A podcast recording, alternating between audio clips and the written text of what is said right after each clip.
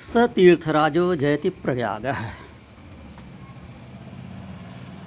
प्रयाग राजाधिराज की जय हो, तीर्थराज महाराज प्रयाग की जय हो, अक्षय भट्ट महाराज की जय हो। तो वेदांत सत्संग प्रवचन की कड़ी आगे बढ़ाते हैं। चर्चा कर रहे थे आत्मा के परिभाषा की। आत्मा किसे कहते हैं? इसमें बताए कि तीन शरीर क्या हैं? स्थूल शरीर, सूक्ष्म शरीर, कारण शरीर। तीन अवस्थाएँ क्या हैं? जागृत, स्वप्न, सुषुप्ति। पंच ज्ञानेन्द्रियाँ कौन कौन सी हैं? पंच कर्मेंद्रियाँ कौन कौन सी हैं? इनका निर्माण कैसे होता है? यह चीज़ें बताया। तो जो लोग आरंभ से नहीं सुने, वो यह प्रश्न करेंगे कि आत्मा के परिभाषा से इनका क्या तात्पर्य है? तो इनका सीधा तात्पर्य है कि आत्मा की अपने आप में सकारात्मक रूप से कोई परिभाषा नहीं हो सकती। निषेधात्मक रूप से उसकी परिभाषा की जाती है, नकारात्मक परिभाषा दी जाती है। तो आत्मा की परिभाषा करते हुए कहे कि स्थूल, सूक्ष्म तथा कारण शरीर से भिन्न, पंचकोशातीत तीनों अवस्थाओं का साक्षी होकर जो रहता है, जो सभी का दृष्टा है, वही आत्मा है। अर्थात जो न तो तीनों शरीरों में है, न तीनों अवस्थाओं में है, न वह ज्ञानेन्द्रियाँ हैं, न कर्मेंद्रियाँ हैं। वह सभी का साक्षी है, सभी का दृष्टा है, वह आत्मा है। तो यह सब चीज़ें जो यह जो शरीर है, जो भौतिक रूप से दिखाई दे रहा है स्थूल शरीर, यह भी वह नहीं है। वह सूक्ष्म शरीर भी नहीं है। वह कारण शरीर भी नहीं है, वह ज्ञानेन्द्रियाँ कर्मेंद्रियाँ भी नहीं है, वह जागृत, स्वप्न, सुषुप्त इत्यादि अवस्थाएँ भी नहीं है और वह पंचकोश भी नहीं है। तो इसमें सूक्ष्म स्थूल कारण शरीर, जागृत, स्वप्न, सुषुप्त तीन अवस्थाएँ, पंच ज्ञानेन्द्रियाँ, पंच कर्मेंद्रियाँ इनकी चर्चा कर चुके थे। अब आगे बताते हैं कि पंचकोश क्या है। तो इसलिए बताते हैं कि वह आत्मा जो है, वह पंचकोश भी नहीं है। इन पंचकोशों से भी परे है। तो पंचकोश क्या है, ये पहले जानिए। तो जिन जिन में हम भ्रम कर बैठते हैं कि यही आत्मा है, नितांत अज्ञानी लोग, मोटी बुद्धि के लोग इस शरीर को ही अपने आप को बैठते हैं, मान बैठते हैं कि मैं ही यह शरीर हूँ। यह शरीर ही आत्मा है। तो उनके लिए कह दिया कि यह स्थूल शरीर आत्मा नहीं है। उससे आगे बढ़े सूक्ष्म शरीर भी आत्मा नहीं है। उससे भी आगे बढ़े कारण शरीर भी आत्मा नहीं है। फिर यह जो इंद्रियाँ हैं, दसों पाँच ज्ञानेन्द्रियाँ पंचकर्मेंद्रियाँ तो यह भी आत्मा नहीं है। तो पंच ज्ञानेन्द्रियाँ पंचकर्मेंद्रियाँ कौन कौन सी हैं, यह बताए। उनका निर्माण कैसे होता है, यह बताए।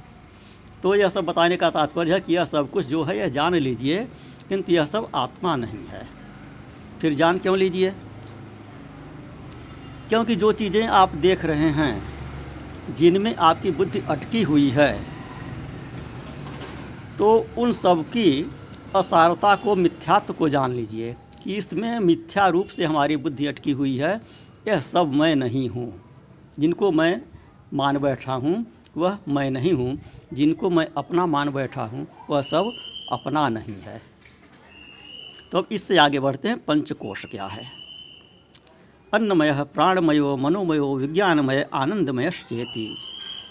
पंचकोश को गिनाया कि अन्नमय कोश, प्राणमय कोश, मनोमय कोश, विज्ञानमय कोश तथा आनंदमय कोश।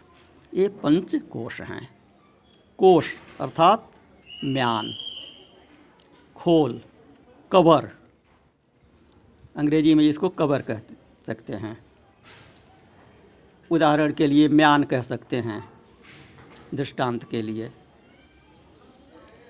कोश, तीन तरह से इसको लिख सकते हैं। तीनों के तीन अलग अलग अर्थ होते हैं। यहाँ तालव्य स है कोश में। कोश, इसी को जब दंत स कह देंगे कोस तो यह दूरी का मापक हो जाएगा।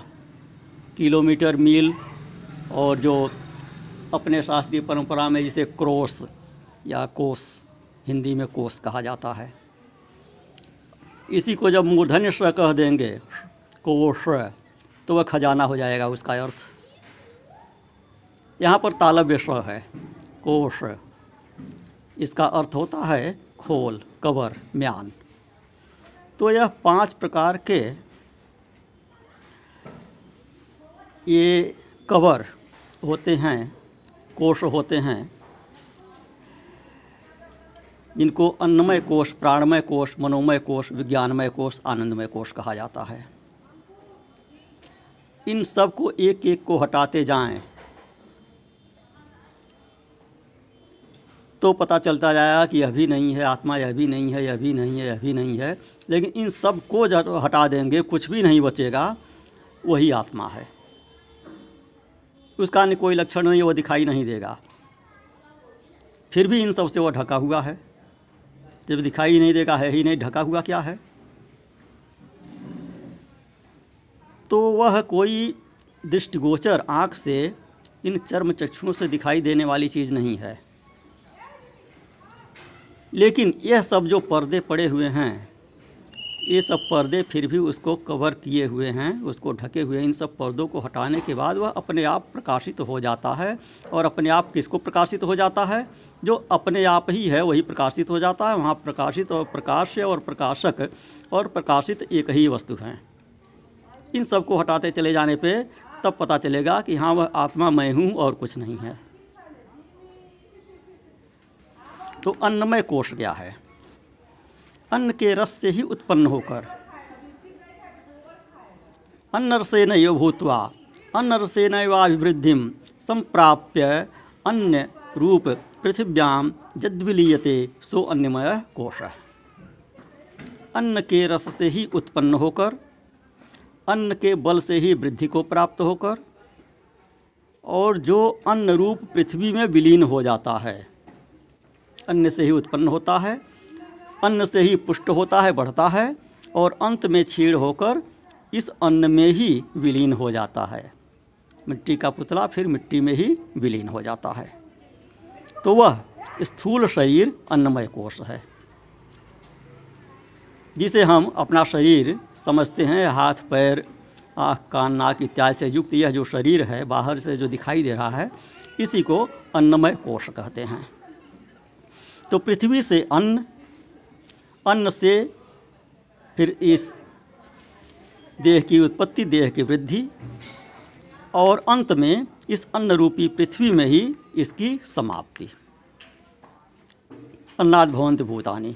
भूतान अन्य संभव है तो इसलिए इसको अन्नमय कोष कहते हैं। क्योंकि यह अन्न से ही उत्पन्न होता है, अन्न से ही बढ़ता है और अंत में अन्न में ही विलीन हो जाता है। इसके बाद फिर नंबर आता है प्राणमय कोश का। तो प्राणादि पंचवायु वाघ आदि इंद्रिय पंचकम च मिलित्वा प्राणमय कोश है। इसकी परिभाषा की है। क्या है प्राणमय कोश ये पंच प्राण। पंच प्राण पहले बता चुके हैं।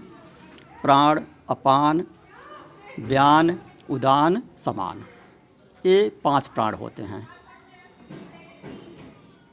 सनातन धर्मी लोग भोजन भिक्षा करते हैं तो पाँच आहुतियाँ देते हैं। जो नित्य संध्या बंद इत्यादि करते हैं, जो नियम से भोग लगाकर भोजन ग्रहण करते हैं तो पाँच आहुतियाँ दी जाती हैं। स्वयं भी भोजन करने में पहले आपस तरणमसी स्वाहा। यह कहकर जल ग्रहण कर लेना चाहिए। इसके उपरांत प्राणाय स्वाहा, अपानाय स्वाहा, व्यानाय स्वाहा, उदानाय स्वाहा, समानाय स्वाहा। इन पाँच प्राणों की आहुतियाँ दे देनी चाहिए। इन पाँच प्राणों के लिए आहुतियाँ देनी चाहिए। उसका क्या विधान है? बताया, मंत्र उसका बताया। प्राणाय स्वाहा, अपानाय स्वाहा, व्यानाय स्वाहा, उदानाय स्वाहा, समानाय स्वाहा। और इनका स्वरूप कैसे होना चाहिए? कैसे ग्रहण करना चाहिए अन्न को? खूब छोटे छोटे टुकड़े कर लें, या दो दो दाना, चावल का, भात का मुँह में रखें, बिना चबाए हुए उसको भीतर ग्रहण कर जाएँ। दांत से नहीं चबाना है। और यह पाँच आहुतियाँ देने के बाद फिर, ओम आपो पिधानमसि स्वाहा। यह करके कहकर पुनः जल ग्रहण कर लेने तो इस प्रकार यह पाँच आहुतियाँ हो गई। प्रसंग बस हमने यह बता दिया कि पाँचों प्राणों की गिनती करने के समय, उनका नाम बताने के क्रम में प्रसंगवश यह बात हमने बता दिया। तो ये पाँच प्राण पंचकोश के क्रम में कह रहे हैं कि यह जो प्राणमय कोश होता है, उसमें यह पाँच प्राण और वाक इत्यादि जो पंच कर्मेंद्रियाँ हैं, इनको मिलाकर प्राणमय कोष कहते हैं।